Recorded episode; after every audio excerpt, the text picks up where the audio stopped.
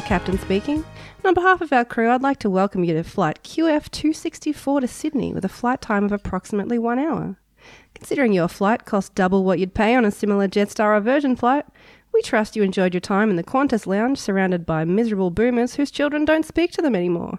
Hopefully, you helped yourself to our selection of stale pastries, soup we ladled from a bin outside of a muffin break, and our premier selection of yellowtail wines, Heineken beer, and Crown Lager. As you settle into your seats, I'd like to introduce you to our friendly cabin crew. First of all, we've got a 55 year old blonde woman who also moonlights as a David Jones employee. She'll be so hostile towards you for the entire flight.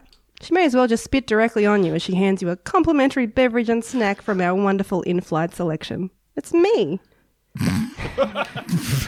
With me is Ben, who may not appear to be an extremely gay man, but he's from hmm. a bygone era of self hating and homophobic gays, has mm-hmm. three children from his heterosexual marriage to a woman named Jill. He'll greet you as you board and disembark from our Boeing 737 800 aircraft with such thinly veiled contempt you'll wish you were sucked into a jet engine. Now, Ben, can you explain to me why beautiful little twinks are relegated to the Jetstar cabin crew, while Qantas only employs men like you and women like me? Oh, that's such a wonderful question. I think is that the standards of the level of contempt you need to be able to project are so exclusive that I think that's going to a sort of a more select That's group true. of people. There is nothing like getting on board a plane and having a, a, a sweet gay gentleman standing there give you a friendly hello that makes you Hmm. feel like a piece of shit. Yeah. It's such a specific phenomenon. they're so where- talented. it's such a perfunctory hello where the smile is there, but there's just nothing in the eyes except mm-hmm. withering contempt. It oh, you're is so good at it. They're so good at it. You're it's, a, wonderful at this. it's a special skill. Sitting next to you, absolutely shoving his arm onto your armrest despite the fact that you're on the middle seat, is a 60 something year old man. He's flicking through the in flight magazine. He's fucking around with the seat back pocket. He's twisting the little air conditioning vents. Every now and then, he'll just let out a little sigh like, He's doing absolutely fucking anything other than just sitting still and playing on his phone like a normal person. Any second now, he's going to get up, open the overhead compartment, start rifling through his oversized carry on, looking for something, while he's holding up the entire line of passengers trying to board the plane. Andrew, don't you love flying Qantas? Hey, uh, can I have a look at your in-flight magazine? I just want to check that all the pages are the same as my in-flight magazine. Why don't we start a conversation while we're at it, you know? Oh man! Oh, Why don't you talk to me the whole flight? Hey, can you move your arm? I felt it brush my up against armrest. my arm that's hanging over into your space. I'm not a um I'm not a millionaire, so I don't fly Qantas uh, ever on domestic flights because that would be insane. I've only Um, done it a few times. I I wonder what the experience is like. I I saw a there was a thing that happened last night where a Yeah. Melbourne to Sydney flight or a Sydney to Melbourne flight uh, had Uh, this one whole of our two cities. yeah That's right. one of the only kinds of flight that we have uh, in one of the directions. Uh, they had to like hustle all the people off the plane and immediately get them beyond the security gates because someone had managed to get onto the plane without going through the security screening area. I saw that. How did they do that?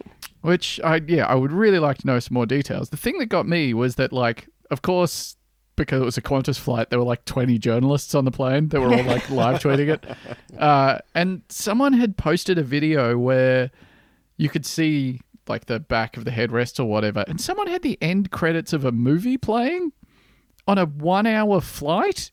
How'd you manage that? Well, I'm like, what the fuck are you doing? I'm not used to flying on a domestic Just flight sped that through even it. has the screens.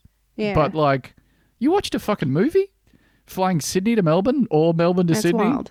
That's Flying Qantas crazy. is a scam, though, because boomers are all complaining about it now because it's not worth it anymore because it never really was. But also, all you get is like a nicer interior on the plane, and sometimes you and you get a snack and maybe some apple juice. My my Is- limited experience of flying on uh, on Qantas is that it it seems to be like the premier business for uh, just having this this extremely lingering perception of being good, and everybody's Yeah. gone, oh, well, that's the premier. That's all it is. That's Boomers are still airline. convinced it's like the good airline. It's the good airline, and then you get on a plane, and uh, like like you said, the plane is the same or maybe older than other planes that you will get on. Um, all of the staff are the same, but maybe older. They're the Like- same women that work at Myer and love to be rude to you. Yes, for some reason, all of the cabin crew are, Are 50. like fifty-year-old women who don't like you and they don't want to be there. Mm-hmm. Uh, which is a weird vibe. The last, the last Qantas flight I remember being on, I got on, and the, for the in-flight entertainment, they had like the CRT monitors mounted up on the yeah, roof, like I've going s- down I the saw aisle. those. They just come like- down. Like no, like, they don't, they don't like come down. I'm talking like, I'm talking like Oh, an just one? old TV. Like a, Oh, I've seen Like one with a- like a drop down every These- few rows of seats. Yeah, these Crazy. weren't dropping down. These were like actual old TVs mounted to the roof going down the aisle. And I was like, did did the fucking Wright brothers bang this plane together? Jesus Yeah, roast 'em. Christ. Qantas, you're on blast. I, it, it was They just still a thing do, where I was uh, like, d- do they still have planes like this just getting about? That's crazy. They still got that free booze on uh, domestic Qantas flights, though, which is like you're not getting that from any other airline. they? Jetstar's not going to give you Maybe after a bottomless certain wine hour. after 4 p.m. Unless after 4 your p.m.. flight is longer than three and a half hours, in which Hmm. case it's available from 9 a.m. So if you're Jesus flying to Perth, You can get fucking wasted. Get start fucked up. knocking back yellowtail Shiraz.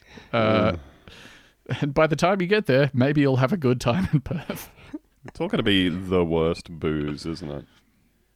We uh we went to a little. We had our ten year wedding anniversary uh, last weekend, Ooh, and good yes, for you. yes, congratulations to us. Thank you so much. And we went to like a, a little bed and breakfast thing on the New South Wales coast, Hmm. and it had like a they had a mini bar and a mini bar menu and stuff, but it was all really good. Oh, Like Oh. like they were all That's like real they were all like really nice local craft beers. There was like really really nice cheese, uh, cheeses, hamons, things of that nature. and Christ. and like they there were cocktails in there, but like in their own bottles, like the same ones that they had at the bar and the restaurant and stuff. When little a little note with instructions, there was a cocktail shaker and like nice tumblers and stuff in the room, and it had little instructions like put a handful of ice in the shaker and pour this in, shake it out, and strain it into one of one of the coupe glasses up there, you know. And uh, we were just remarking on how much it changes the experience for the stuff in the minibar to not be dog shit. Like to not be a tiny bottle of Johnnie Walker Red Label. You know, like the all of the sort of absolute middle to bottom tier brands of I alcohol. don't know how often I've seen a minibar with like Yeah. liquor in it. It has been a long fucking time since I've been somewhere that actually had the minibar. Now, Yeah, it's normally just an empty fridge. Yeah, they're cutting all their costs. Well, the other the other very impressive thing about this place was not only did they have like actual products, but they seemed to be like basically the same price that you would buy them for buy, buy them for from a store, but like Wild. with with like two dollars added on. You know, Crazy. made me go, hey. Maybe this is a novel approach to a business. Sell good products and don't fuck people while you're doing it. I don't know Hmm. though. I'm no CEO. I'm no Alan Joyce. Yeah, I think That's that's, him. the guy. That's the guy. How's he still hanging in there? The CEO of Qantas. What's going on? Don't know. Been in there for over ten years, I think. Absolutely bleeding money from that company. Oh yeah, it's just absolutely hemorrhaging money. Everybody hates him. Everybody hates what he's done with the company. All the staff hate him. All the customers hate him. And every time there's a blowback, he gets in the news and says, "Here's an idea. Go fuck yourself." Yeah. Oh, hey, I bet when he fired all of the baggage handlers in one go uh, and said, we're going to outsource all of your employment to a shitty company that we've set up just for this purpose, he didn't expect it to come back and bite him in the ass. That'd be the one thing he didn't want to happen. Ladies and germs, it's time for the one thing we didn't want to happen. This is the one thing we didn't want to happen. From WGHP News, that's the whoop. That's right. in North Carolina, uh, more, more than 100 students baptized without parents' permission at North Carolina school. That's so funny. Dope. Uh, a North Carolina school apologized after baptizing more than 100 children without their parents' permission, according to the Fayetteville Observer. Northwood Temple Academy, a private Christian school connected to Northwood Temple Pentecostal Holiness Church in Fayetteville. Hey, I reckon that's a hint. Yeah. Mm. Like, mm. I don't know how shocked. You know? How are you I- sending your unbaptized kids to Christian school? Well, school? because you don't get baptized until, depending on which version of Christianity you do, you generally tend to get baptized around like 13 or 14 if you were raised in the church. But also, it's in some Oh. forms of uh, Protestant Christianity, it's like a personal choice. Like your parents don't make you get baptized. It's when you go, I would like to be baptized now. Baptism expert over here. Go Oh, to yeah. baptism school. It really depends on which raised in the expansion pack you buy. You know, My like my sister, uh, who was a little bit older than me, uh, she was like when she turned like thirteen or fourteen, was like, "Fuck yeah, I'm getting baptized." And then when I got around to, it, I was just my parents had slowly kind of stopped going to church, and I was like, "No, I don't really need that. I think so. I'm Oh, fine." this is not just what you do to babies. Is that a different thing? Is That's, that uh? Um, not baptism. That's the other one. What do you call it? Christening. Christening? Yeah, but then there are some Protestant Christianity that do baptism at birth as well. It's it's confusing. Also, uh, Fayetteville. This is the same place that we spoke about last week, where uh, all those street signs were stolen. Um, connected? Who could say? Who could say? yeah, all the unbaptized kids were just possessed by the devil, running around. Need a sign. Um, so Northwood Temple Academy posted on Facebook on Thursday, quote, I feel it in my bones. You're about to move. That's like the opening line of a novelty Halloween song from the '60s about spooky dancing skeletons. Lou Bega's Halloween. uh, today we had over 100 middle and high school students spontaneously declare their faith and get baptized today. We will have more pictures of these powerful moments posted over the next couple of days. You know how 100 students often spontaneously demand to be baptized? They're Yeah. outside. Baptize, baptize, Yeah. baptize. Kids, no, we have a date three weeks from now. No. I need it baptize now. me today. I I reckon that maybe was spontaneous for one of those kids, and then the rest of them were like, "Oh yeah, yeah." Yeah. Don't you don't you all want to get baptized or be suspended? Ah, the coolest kid in school's getting baptized of his own volition. we should do it as well. God. Braden, so fucking cool. That morning, three students had their scheduled baptisms at the school as part of Spiritual Emphasis Week. What? What? Just treating it like just a bunch of kids, uh, you know, with the same enthusiasm as spring break. Yeah. Spiritual, Spiritual emphasis emphasis week. Woo! That morning, three students had their scheduled baptisms at the school as part of Spiritual Emphasis Week before the offer was extended to other students who had not been scheduled. More than 100 students in total were baptized. Just get it Was out of the like- way. Was it like uh, you can go to your math class, or you Oh can my go God. Yeah, to the you can hall, get baptized. or you can go to the hall and line up with a hundred other kids and get baptized? Get dunked. You can in go that to little math pool. class and go to hell, or you can come down here and get baptized. Renee McLam, Sensational name. I feel like that's the name that I would tell people if I was really nervous and I got my own name wrong. Hello, I'm Renee McLam. Ben Mc, Mc, Renee, Mc, Renee McLam. Sarah McBeef. I was going to say, what do, what do you think that McDonald's sandwich would look like? The McLam. The, Re- the Renee McLam.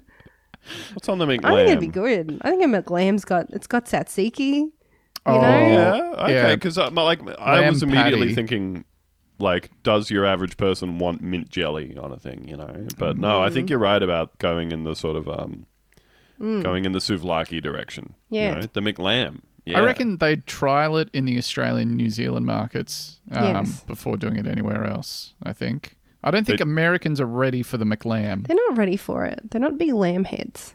not big on lamb. That's our meat. You know, Hmm. Australians would love that shit. All right, Suzuki. I reckon they're doing like a um, like a lamb kofta thing, but you know how they do the McRib, where they just press like homogeneous meat into Grill a, lines. That's got the grill lines on it. Y- Yeah, they just they have a mold Hmm. that they stamp out McRibs. I reckon they're doing that, but like for for like lamb kofta sort of things. You know? All right, strap yourselves in. This is from August 7th, 2012. Uh, Australia, this is from the Huffington Post. Uh, Australia has been known for its lamb. Okay. So it's only natural that McDonald's Australia is planning to debut a, quote, serious lamb burger next week, reports Burger Business. In addition to a lamb patty, the burger will also have red onion slices, a slice of beetroot, egg, tomato, lettuce, and aioli. No, you fucked up. They You fucked, fucked it up. up. You Yeah. fucked it all up. Fucked Why are you putting a up. fucking egg on there? Who's ever eaten You're lamb egg and lamb? You're eating lamb and egg? Who's ever put lamb and egg together before? Never heard anything so fucked up in my life. It's probably not God even called a damn McLam, is it? Uh, it's called the McLam Burger, Oh. which is a dumb, dumbass name. It is. That sucks. Apparently, they uh they trialed a serious lamb burger, uh, and a McDonald's lamb wrap in 2012. Crazy. Like, A fucking egg, honestly. Yeah. Egg. Who's say, who's eating some lamb and they're like, you know what this could do with a fried egg and some red onion. An egg, the kind that you'd get on a McMuffin. That's what I want. Do you have an egg and some aioli back there? fucking nobody. I mean, this was 2012, so, you know, things were a little bit different back then. McDonald's, you're on blast. Renee McLam, the head of the school, sent families a letter to explain as the unplanned baptism sparked mixed responses from families. Uh, quote, the Spirit of the Lord moved, and the invitation to accept the Lord and be baptized was given, and the students just began to respond to the presence of the Lord, McLam said in a letter obtained by the Observer that was sent to families. They were all demanding their baptizes. You know? Kids were demanding him. What were we supposed to do? they, they all said that they were doing the Get Baptized Challenge 2022. now, now I think that maybe some Christian schools should be seeding a bit of that kind of stuff, you know, because like I don't know if have you guys seen any of those videos of um like may, maybe we've all seen uh the video from might be might be TikTok of uh like a, a sorority house door opening and there's all the girls there and yeah, they're that's all like what's all TikTok is at the moment. yeah, and they're all like chanting and That's doing Rush a chant Week. and clapping and stuff. Yeah, Rush Week or whatever. And um, I saw somebody recently posting a, s- a whole series of videos on Twitter that they pulled from TikTok that was like it was that it was like a pledge week or a rush week or something, and it's just all these different sorority houses across the country doing identical dance, identical to uh, the same song, all that shit. you So we're doing that with baptisms? Is that what you're getting at? All, all I'm saying is, I, I don't think it takes too much to convince groups of people to just go, fuck it, yeah, put the video up, let's go. Yeah. Let's get the, the Get captain of the football challenge. team, Braden Braden Jameson, decided to get baptized today. Braden's doing the Get Baptized challenge. oh, fuck. Braden's doing it. He's so fucking cool. He posted it on his TikTok. I wish, I wish I got his uh, promise ring. Yeah, I wish I was the person he was really purposefully not having sex with. I wish, uh, I wish Braden was the guy that I could think about during my chastity pledge photo shoot with my father. oh, man. Oh. Oh. The school said it typically notifies and invites parents to be present for any baptisms that happen on campus, and it, quote, was not the intention of any faculty member to do anything behind a parent's back or in any kind of secret way. Secret baptism. Who said secret? You put secret out You're there. saying secret. No one said that this was a secret mass baptism. Yeah. I wouldn't call it a. it's putting that in the letter to parents. Look, it's, it definitely wasn't a series of secret baptisms, okay? Whoever's saying that needs to stop. Nothing sinister. Quote, I do understand that parents would desire to be part of something so wonderful happening in the lives of their children. That's- Getting dunked. That's such a good spin on it. To be like, oh, what happened was amazing. The problem is that you missed out on it. Like, Yeah. So good. Look, I mean, I guess that's the problem, right? Well, it's not. It's not difficult to believe. I, I guess it's hard to know. Uh, it's hard to know from a completely outside perspective, and you know, based on like the kind of community that this school is in and the the makeup of the student body and all that sort of stuff, whether it sort of mirrors our religious schools in Australia, where in Australia it's a whole cultural thing to just think, oh, private education is better Yeah. than public education, which is wrong anyway.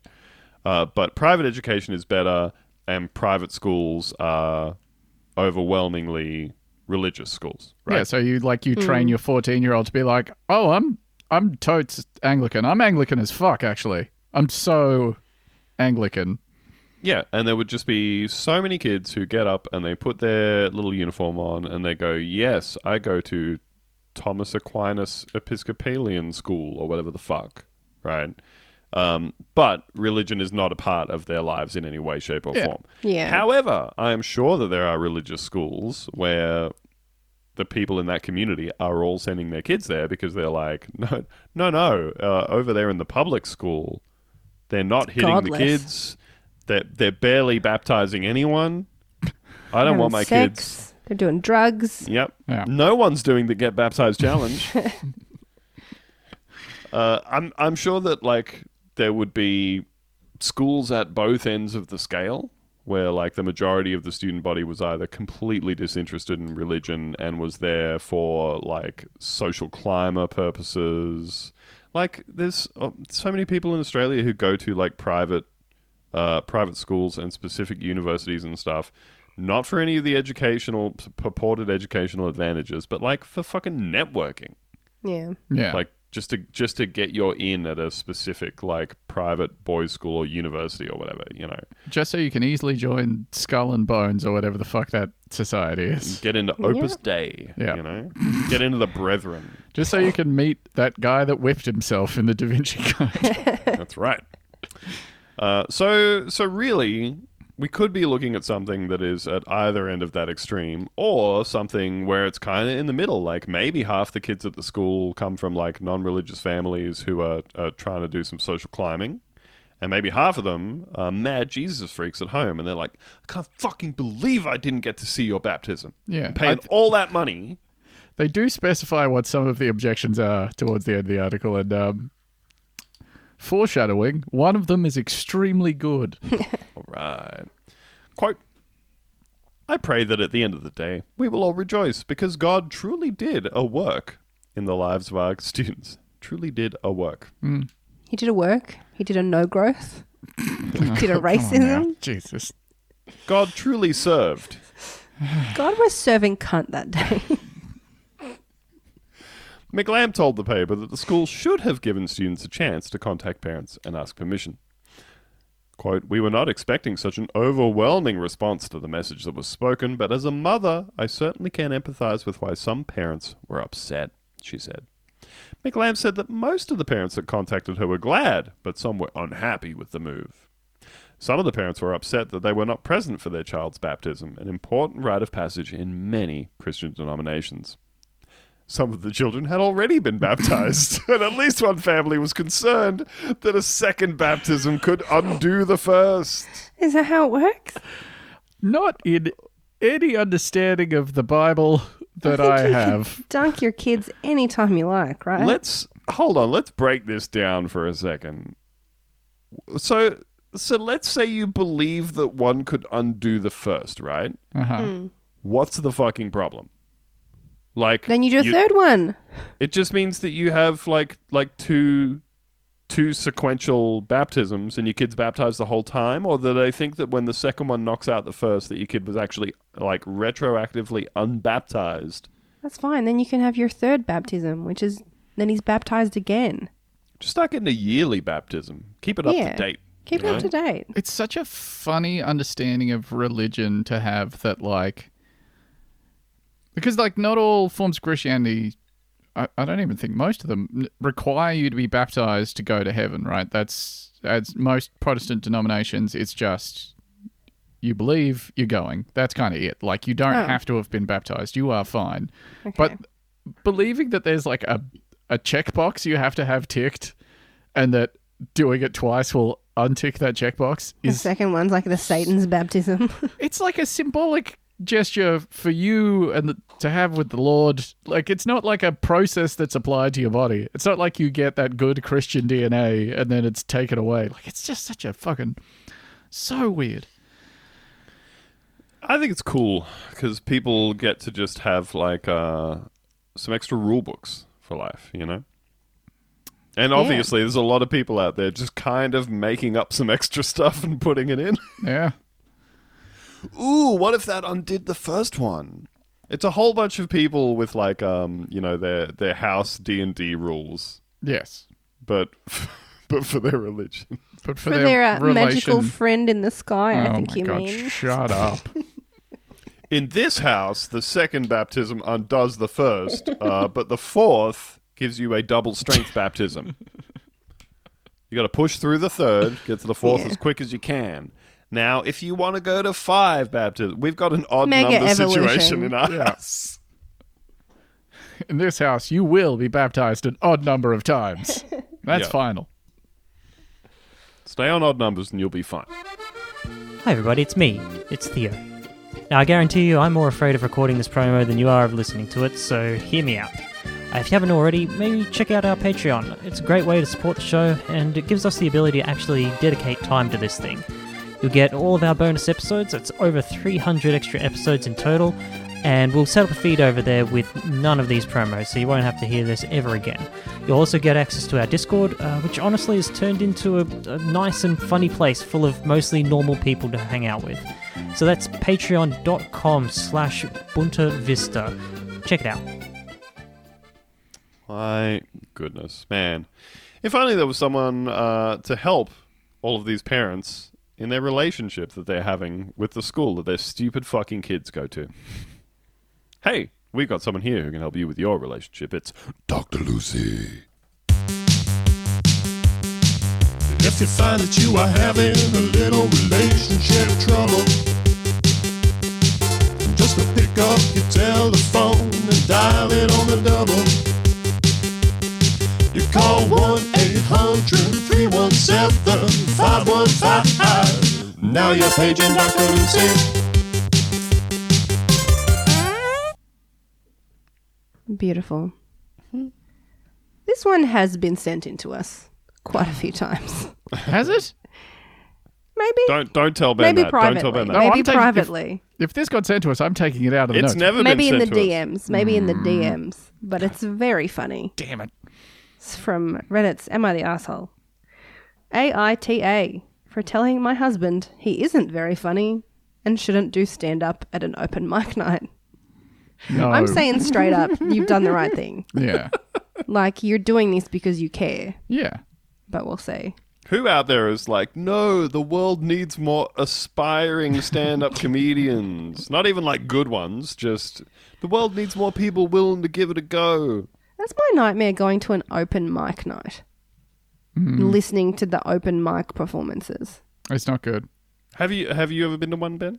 Yeah. Well, I've never done one, but I've been No, no, in no, I mean, rooms have- where they happen. You've attended an open mic. Yeah, they what's fucking suck. What's the like- vibe? Uh, like, Is it all It's- comedy? Are they all doing comedy? yes. Yeah. Is the vibe like a series of executions, kind of? I think it, it depends on where you go. I saw uh, now quite successful uh, Australian comedian Greg Larsen do an open mic night at the Powerhouse in like 2010, maybe. And I was like, oh, this guy's actually pretty funny. And like, he was on a lineup with a bunch of other people that are actually kind of funny. Uh, but then I've gone to other ones at the fucking uh, Newmarket Hotel, whatever it is. It's like there's only a couple of open mic comedy rooms in Brisbane, and this is one of them. And it's a bunch of people who have been told by their workmates, they're like, "Oh, you're a pretty funny You're guy. so funny. yeah, hmm. you should do comedy." you should do where comedy. What they really are trying to say is, "Oh, you're a good conversationalist, and I enjoy talking to you." Like, hmm. Yeah. which are two different things. And yeah, they're grim. Like so rarely will you see someone and be like, "Oh fuck, this is actually quite good." But it's also like the only way to get good at it is I is you guess so. You kind of have to do it. I don't know. The system is bad. I do not like it. It's the system that's the problem. The system's System broken. is broken. We need. I don't know something else. What do we? How's that? How's that going to work? What's that going to look like? I, f- I feel like uh maybe maybe like there should be a government funded service where Hmm. we recruit like teams of people. Oh, maybe this could be like AI. an, Make AI. laugh for the Yeah. doll. You oh, know, Jesus. Oh, Yeah. fuck me. right? So you got you just we we need groups of people to come and sit in a room for like let's say hour long shifts, and aspiring comedians can come through and try the material out on them. But you don't like you don't have to go out and do it in a Oh, public. so you're space. just an audience for the doll. All right. yeah, yeah, that's not so I'm saying. bad. Yeah, okay. I'm on And board. then the comedians get to come and have a crack, and ideally, if they get better, they will go on to like uh, you know book book shows of their own accord, and that gets some money into the economy. Hmm. I suppose people go out and attend live shows. They buy concessions, perhaps And then they'll be uh, on the project for a while. Yeah. for just twenty or thirty years. Yep. you I think we should adopt the uh, the Swiss model, which was where everyone has a year of compulsory stand up service. Oh, okay. Yeah, where you know you've all got to go and do it together when you turn eighteen or when you finish school or whatever, and then you. Maybe we'd take turns. appreciate what they go through. Yeah, yeah, That- That's our national service. You know. yeah. Hmm. Imagine, imagine national service, but it's like a year of making everyone do improv classes. Fucking hell. Rather You have join the the most- IDF. of the most psychologically destroyed country. I'd I'd so much rather go and do like basic training in the army. I think Yeah. than turn out Alright. for that every day. My husband has, for a while now, wanted to do stand up comedy. My husband is good at a million and one things, but stand up comedy isn't one of them. All his jokes are in very poor taste and are outdated. Think Yes. 2000s internet humor. Yes. He says he just has a very dark sense of humor, but it's just really, really cringe. He has put me in awkward positions where he will tell these jokes to my friends and co workers, even when I beg him not to, and he thinks he's doing great. However, he's not the greatest at reading social cues. He doesn't pick up that they are just trying to be polite and are very uncomfortable. So it sounds like we're attacking someone for being neurodivergent. Well, What do you mean, I by mean- that, Ben? wow, wow, like, oh. I, I'm I'm not convinced that has no idea that the people standing in front of him do not like the things he's saying. I don't really, know. I can imagine a someone guy. to be a good comedian. I can imagine a guy that just still thinks that saying something really offensive or just calling someone a slur is like really funny, and that Oh, I don't think you got to. Imagine that. There's uh, plenty, plenty of those people just milling about. You know. Uh, there's a comedy club near here that has open mic nights and gives people five minute sets. He doesn't have enough jokes to fill this time. I told him he should consider writing out a full set and practicing it with a timer. It's good advice. Then practice in front of people you trust to give you honest feedback. I have suggested we at least visit one open mic night just to observe and get a feel for the audience. Very I think she should be the stand-up comedian. I think so. She's got it. She's got it down. It's very reasonable hmm, suggestions here. He says he doesn't need to practice. He has it all in his head, and five minutes is only enough for maybe two jokes. Fuck. Oh, What do you mean? it's like oh, every everyone will be laughing setup. so much that I'll Yeah. barely be able to keep moving with the joke. You know. I've given many public presentations before, and I know that five minutes of just you speaking to an audience can be a whole lot longer than you think, especially if you're a novice. After telling him the same things over and over again, he finally said, You really have no faith in me. My response was that I love him, but he's just not very funny in a stand up kind of way. He was pretty upset by this. Wasn't trying to be cruel, but sometimes people need honesty a lot more than empty kindness. It's true. That's true. Yeah, I agree. You're doing the right thing. My line of thinking is that he it would be far crueler to tell him he should just go ahead and then let him humiliate himself than it would be to spare him that. Correct. Like it would be cruel to tell someone that thinks they can sing but sound like a cat in heat, they should totally do American Idol. Maybe I should just let him and he can find out all on his own. He doesn't listen to me anyways. TLDR, my husband wants to do open mic comedy, but I think it would be a terrible idea. Edit. For clarification's sake, I couldn't put the kind of jokes he likes to make in the original post without it being auto removed. Very the cool. word phonetically sounds like Play Doh file. the punchline to most of his jokes is in one way or an- another I was the Play Doh file the whole time. First off, there's a real strange way of pronouncing pedophile or pedophile. You're saying pedophile? Pedophile? Like Pedophile. you're going with Maybe that's just the closest she can she can get without making it the actual. Yeah, I The guess. punchline to most of his jokes is in one way or another I was the pedophile the whole time. By the way, I molest children. Do you want me to pause longer for laughter there, or Please clap. oh man, I'm I'm always going on about how like I think that um like you know you got your your Dave Chappelle's and how he's like I I sit in my big mansion and I cry at night because some students said that I don't like all of my trans jokes, you know? Yeah, Um, but at the same time, there's all these comedians out there. There's your, your Jimmy Carrs and your Anthony Jeselniks and stuff who do sets that are just composed of what would be considered very politically incorrect material full of nasty shit, right? But they go into it really clearly and confidently stating, my act is composed of me saying nasty boy stuff. Mm. And we're all here for that, right? And everyone goes, yes. yeah, But it also seems like that is a particularly rare type of comedian that can get away with, like, not even get away with, but can just successfully have a set that is composed entirely of jokes like that are offensive by design. Mm. And I think a really large part of that is based around like stage persona, delivery, and confidence. Yes. And the idea that this dude is just like, no, Going I, to open mic night at like the local pub and just being like, "Hey, I'm a pedophile." Yeah. I've thought of I've thought of two jokes, and I'm just gonna I'm just gonna get up there and just hang out. I will say that I think that this uh, I think that this lady, um, uh, hey, look, I've just assumed that this is the lady. My bad. Wow. Wow. this person um i i think that they're they're right about everything up to a point i think that you can say to somebody i think that all all of this stuff was great advice hey maybe you should like write some stuff down maybe you should practice it with a timer maybe you should try doing this in front of some people for a few minutes and see what they think and when the dude just blows all of that stuff off over and over I think once you've you've tried a few times, let him go tank at the open mic. Let let him see that people are not laughing at his jokes. Yeah, it could teach him like a lesson about his jokes in general. but do you think he would know that he bombed? Like, if he doesn't yeah. realize, he doesn't that realize they when don't, he's saying that in person. yeah, I don't know I- if he'd necessarily learn something here at all. I also don't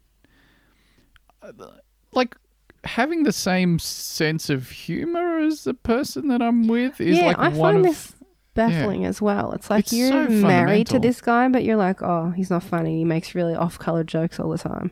yeah, like wouldn't how do you where's the joy in your life if like every time it cracks a joke you're like oh for fuck's sake Yeah, Oh, we connect on everything except for the pedophile jokes. constant pedophile jokes. I um I, I think though Ben, in reference to what you were just uh, wondering. Oh, sorry, Lucy. You were saying, will he know that he bombed? Right. So, so the this person saying at the beginning, oh, he tells these jokes in all these social situations, and other people are just trying to be polite. Whereas once he gets to the open mic night, nobody there Nobody's going to be polite. yeah, if no one there knows you, then they're not in some situation where they're like standing face to face with you at a bar or like at a social event. And you have to just kind of like, you know, joylessly give them the old rictus grin through some piece of shit uh, joke just so that you can leave the situation. Because, like, as, Yeah. as much as we all like to say, or a lot of people like to say, not me, I I call out all sorts of shitty stuff wherever I see it. Not me. I'm a coward. Yeah. There's like I I think in reality a lot of people. In a social interaction with someone that doesn't matter, you're just going to be like, I'm not changing this guy's life tonight. yeah. You know, it's like oh this dude sucks. I'm, I need to make my way out of this conversation. Yeah. You know. Um. But yeah, if he goes to the open mic night and nobody there knows him, they don't have to act like it's good. Everyone could just not laugh, and then when he goes, "I was the pedophile the whole time," don't clip that. Uh, yeah. Uh, What's ideal- the joke? I'm going to need to hear this joke. Yeah, ideally he gets to the punchline and everybody goes, "Ugh," Yeah. you know. I think that's what we want, right? Mm. Mm-hmm. And then what you do, right, is you you leave him. Dump him, sweetie. Yeah. Find someone who makes you laugh. Yeah. I, I can't imagine the incredible pain of being with someone that can't make you laugh. Like, that fucking sucks. That actively thinks they're funny while not making you laugh too. Yeah.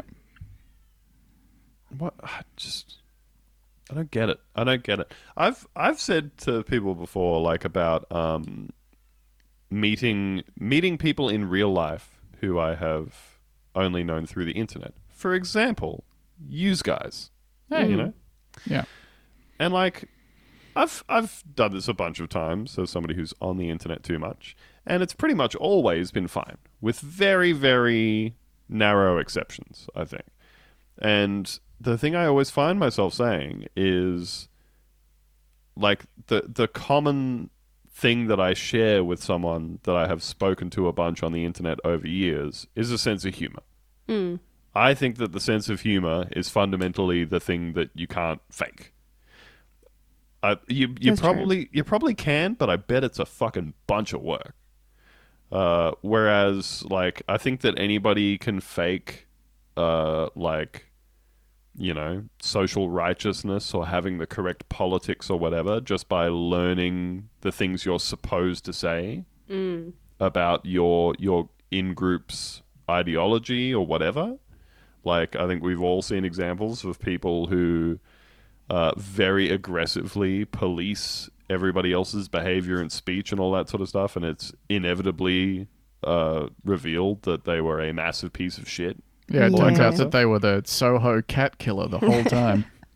Yeah. Uh, whereas the thing that I think is just, to me, is hard to fake, is is just being funny, and that's the thing that I tend to connect with, uh, with people more than anything else. I think like, yeah, having a sense of humor and just generally being an an open, reasonably positive person, you know, and being a dude who's like. All I do is make pedo jokes, and I will not take any feedback about them. I think I know what's funny. That's not for me, you know? Good luck to him. Hmm. Love to see the set. Film the set, post it online. That's a little treat for us. And then we get to hear the jokes. I've got to hear the jokes. Man. Uh, some dudes do not rock. Some dudes, however, do rock. On this installment of the long running series, Parachutely Speaking.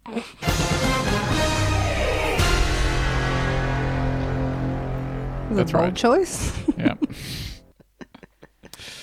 I think I think no matter what it is, you have to act like we've been doing the segment for years. Yeah. Yeah. I 'Cause think I- so. I- yeah, I'm hoping to fuck with people who think they've heard all of the show. Oh, never heard parachutely speaking on Boonta Vista. Fake fan. this comes to us from the National Post. The Canadian Army is investigating after a video was posted on social media showing a soldier parachuting over Petawawa while drinking a beer. nice. All right, so all of this, it's fine. You know what? Great. I respect maybe that he's done this. Maybe uh, it's the the next paragraph that made this story an absolute winner for me. The video shows a bearded Canadian soldier, yummy, attached to his parachute. That's a pro move. I'd like to be attached to it. Oh, I'll tell you what, if you're not, you're gonna have a bad time when you You jump can out have of that bad plane. time. Hmm. The video shows a bearded Canadian soldier attached to his parachute and slowly descending over a large body of water. He then holds up a can of beer, opens it, and starts drinking. The soldier then says, The government, and shakes his head before the video ends. What do you mean? Which bit? Which part? What are you talking about? The government. Ugh. The government doesn't want you to drink a beer while you're on active duty. Government thinks I shouldn't be doing this. It's just such a funny, like Banksy level. Like the government. Government. No thanks. No, thank you. Not from me. Oh, so good.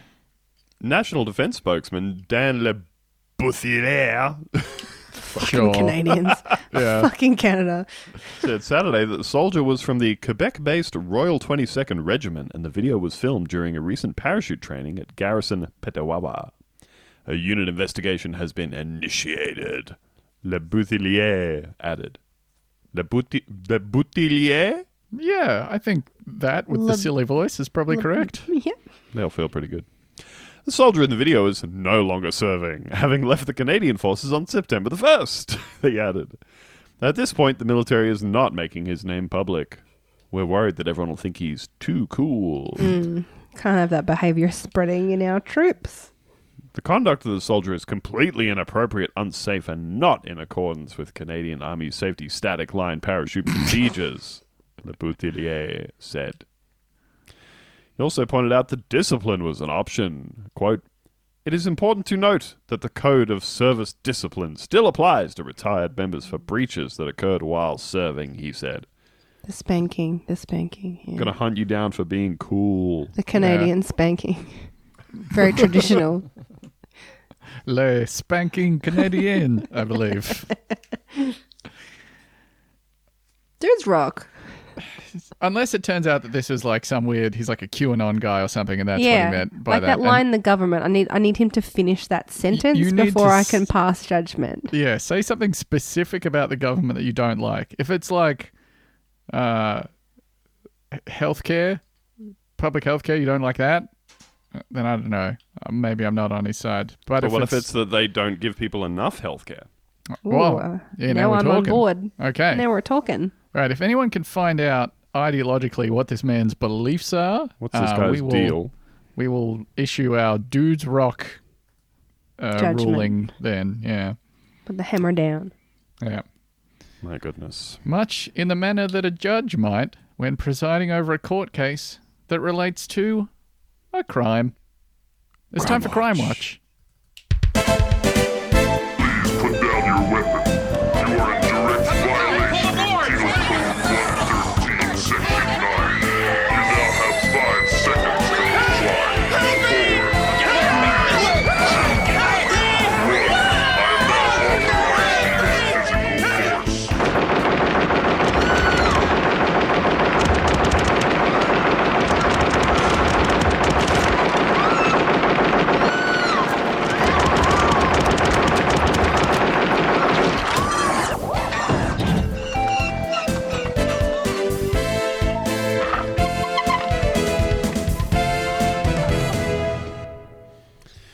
Comes to us from KMBC News in Missouri. That's the Kumabuka.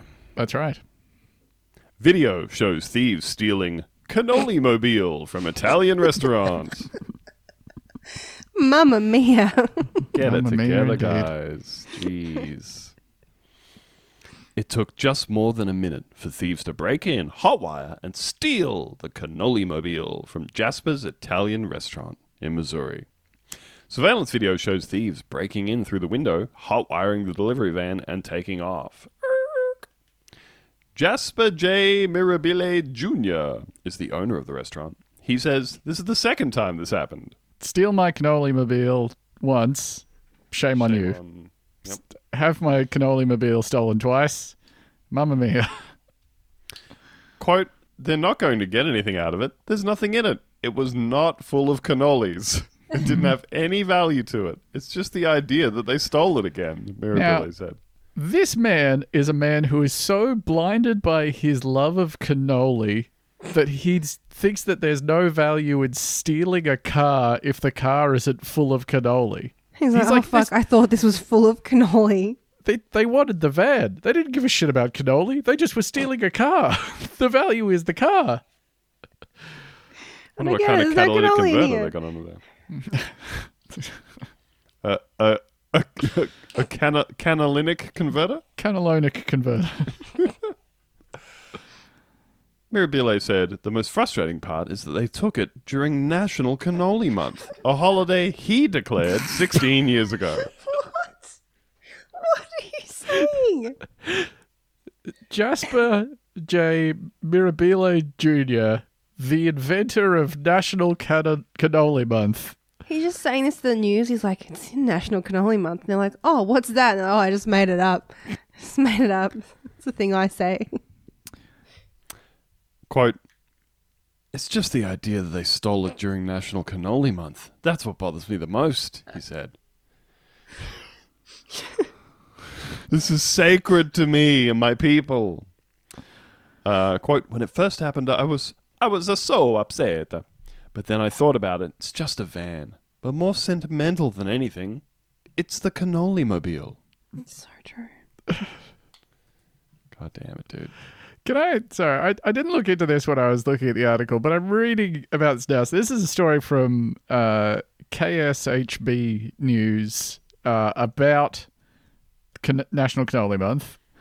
Uh, about 10 years ago, Jasper Mirabile of Jasper's at 103rd Street and State Line Road realized that just about every other food had a day of recognition, but not the cannoli. The cannoli deserved an entire month, September. All right, so this story is from 2017, uh, which I guess makes his claim correct, but there is a National Cannoli Day that was someone coined it in 2015, I think. He invented a month. He wants a month of cannoli. Yeah, I guess. Also, the idea that like every food has a day except for cannoli. Cannoli was the one exception. I don't. I don't know about that. I don't think every food has a day. No. Is there? When's, when's Beans Day? I- oh my god, there's absolutely National Beans Day. Bean Baked Beans Day. Day. I just National want to point Bean out Day that I is am. January 6th, the day of the insurrection at the Capitol. That's so interesting. Mm, Now, connect the dots. I've done a I've done a Google image search for cannoli mobile here. hmm Is it shaped like a And- cannoli, like like the Oscar Mayer wiener hot dog car? Well, I gotta say, Jasper's cannoli mobile looks like shit.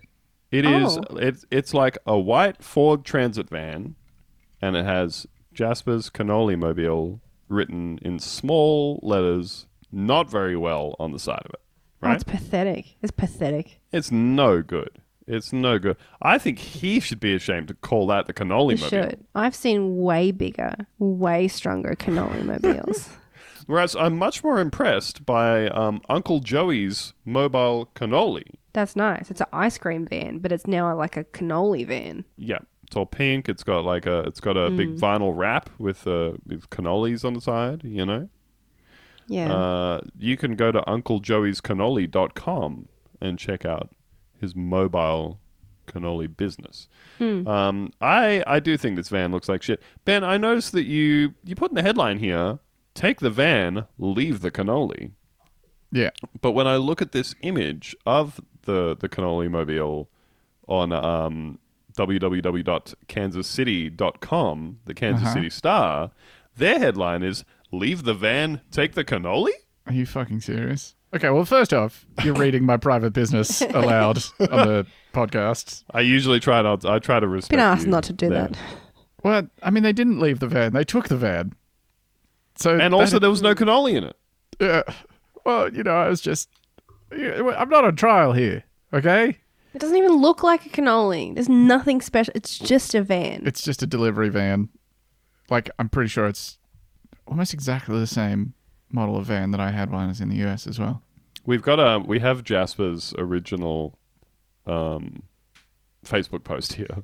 Breaking news: Someone stole the cannoli mobile. 4:42 p.m. in our parking lot at 103rd and State Line. I also have video surveillance. Last seen going into Winsong Apartments on 103rd Street. It's National Cannoli Cannoli Month. So sad. So he's accidentally doubled up on cannoli in his grief. I think he's promoting cannoli month. I think he stole the van. You reckon it's a, an inside I think job? it's in his house. It's an inside job. He wants to get on the news that it's cannoli month at Jasper's Italian restaurant. Oh my god, Trying to this be guy like a is, kidnapping his own kids kind of. Yeah. this dude is a third generation owner of Jasper's Italian restaurant. This is Jasper Jr., uh, who is the son of Jasper, who took over from his father Leonardo. Much better Italian name. Yeah, Hmm. Leonardo Mirabile. I I like the sound of that guy. Jasper's Italian. you know? Yeah, Want Yeah, some that's right. spaghetti? I'm Jasper. yeah. That's Like, your that's Jasper not- voice. That's your Jasper impression. That's what every Jasper sounds like. It's it's ridiculous. Um, but I do like that he's written it in sort of a Trump voice. It's National Cannoli Month. So sad! Exclamation. Sad. Pathetic. oh my god. Very, very disrespectful. No good. Uh,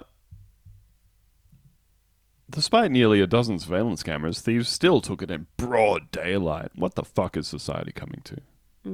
Glass is still on the ground in the parking lot where the van used to be. I think I'm going to throw up. Tragic. I'm shaking. The van is hard to miss. It is white with the words Jasper's Cannoli Mobile on the side. Yeah. Thank you. I actually think that's kind of easy to miss. Like, Yeah. there are a million white vans on the road They could at just any given paint it. time. Like they could have just painted over it when they took the van, I reckon. There's literally nothing identifiable about the van other than the word cannoli on the side, and the word's not even that big. No, it's, and the it's typography is really bad. It's not even that like legible. Yeah. It's not great. Not great font choice. Nope. Should have got a graphic designer. Uh, he doesn't strike me as the kind of guy who's paying for a graphic designer. Oh, he- This is a guy who's paying a nephew who's good at computers to Yes. Yep. to do your Yes. design. Yeah. And then he's paying the other nephew to steal the cannoli mobile. Hey, bada bing, bada, Bada boom. boom. Got to keep it in the family. We're putting the cannoli month in the New York Times, baby. We Front get this news out across the country. God damn. But uh, happy National Cannoli Month to everyone that celebrates. Obviously, I don't want to be disrespectful. No, Um, no. Anyone's culture. It's important. felicitations. Cannoli Month. Hey, uh, you know, it just sounds like that cannoli van. It's disappeared out into the countryside, perhaps never to be seen again. Maybe to become some type of urban legend. You know? You know what I'm saying, Ben? Yes, sorry. Sometimes you ask a rhetorical question and it's not clear that you want an affirmative response. Of course, sometimes something comes out of the woods and we see it and we go, "What the fuck is that? What is that?" You get a picture there on your phone, and then we all crowd around the phone and we look at the picture and it's kind of blurry, and you say, "I think, I think, I think that's a cryptid." It's time for Cryptid Watch.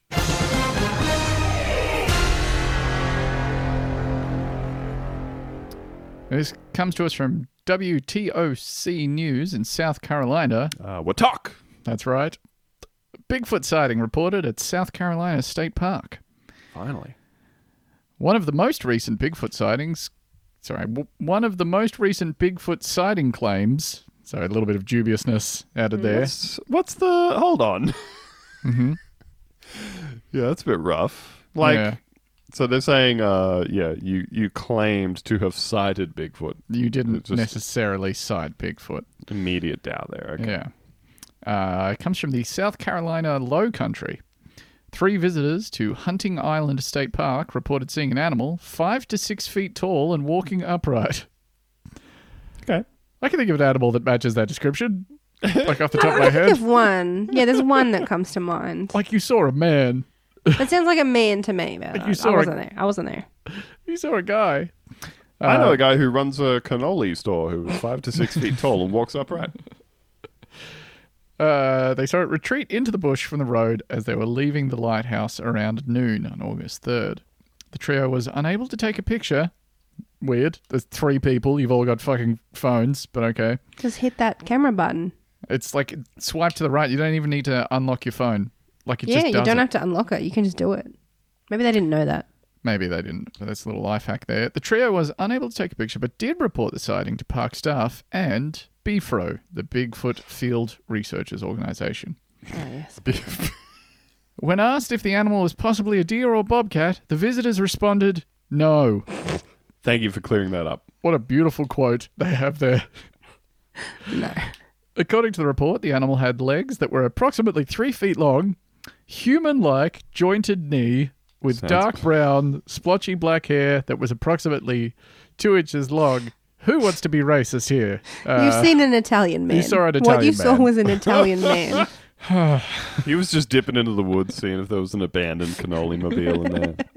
He he already ditched the cannoli mobile and he's heading back to Jasper's restaurant. no one will search for the cannoli mobile from Missouri in South Carolina. The perfect crime, and no one spotted me. The report continues, quote, We were all in a state of amazement as to what occurred as it happened so quickly. We've enjoyed taking many vacations at the park throughout the years since we were children in the 1950s to the present. While the area is abundant in wildlife, we have never witnessed anything like this in the past.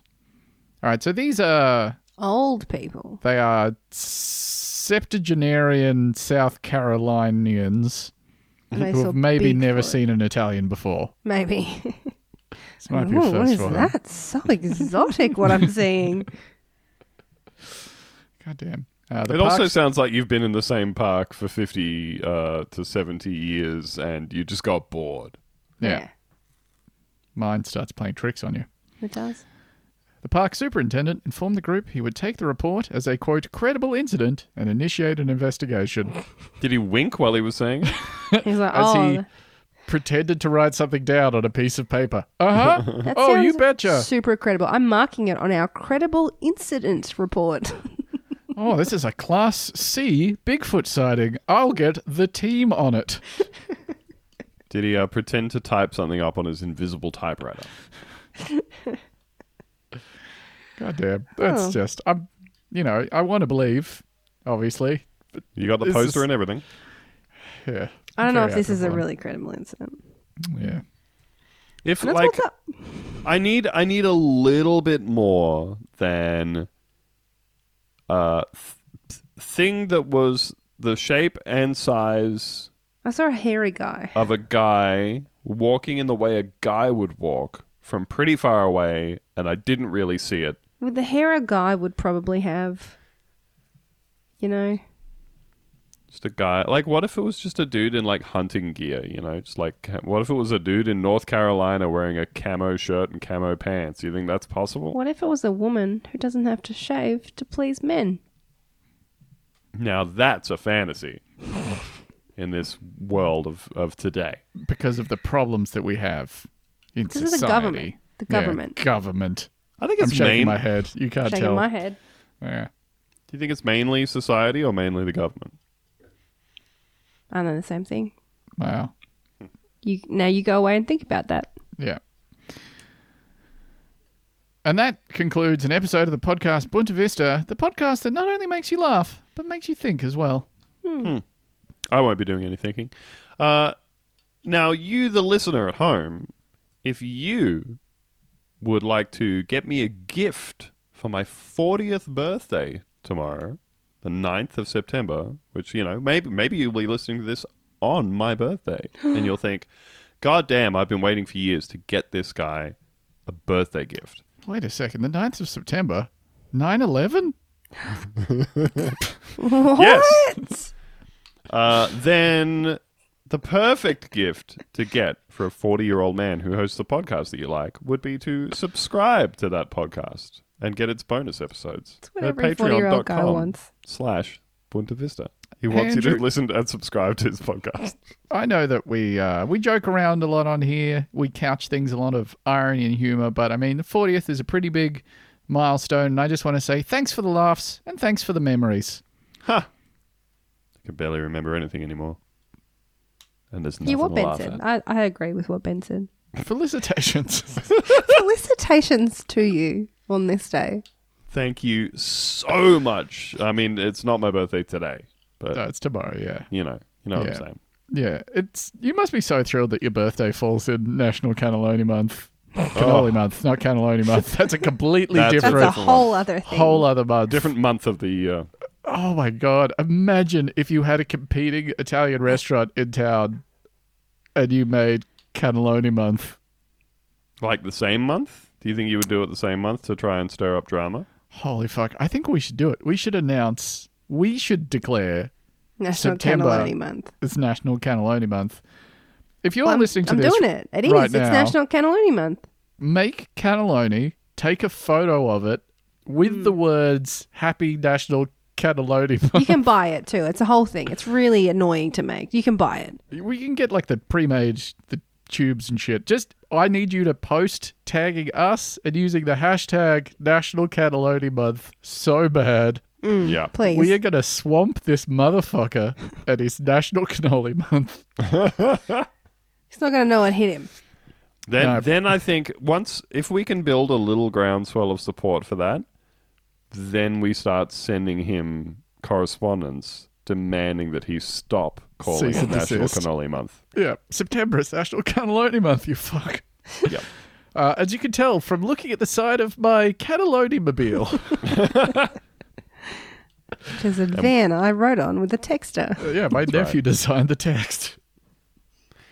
Oh boy. That's it, folks. Uh, like I said, happy birthday to me. Patreon.com slash What to Wisdom. That's right. Bye.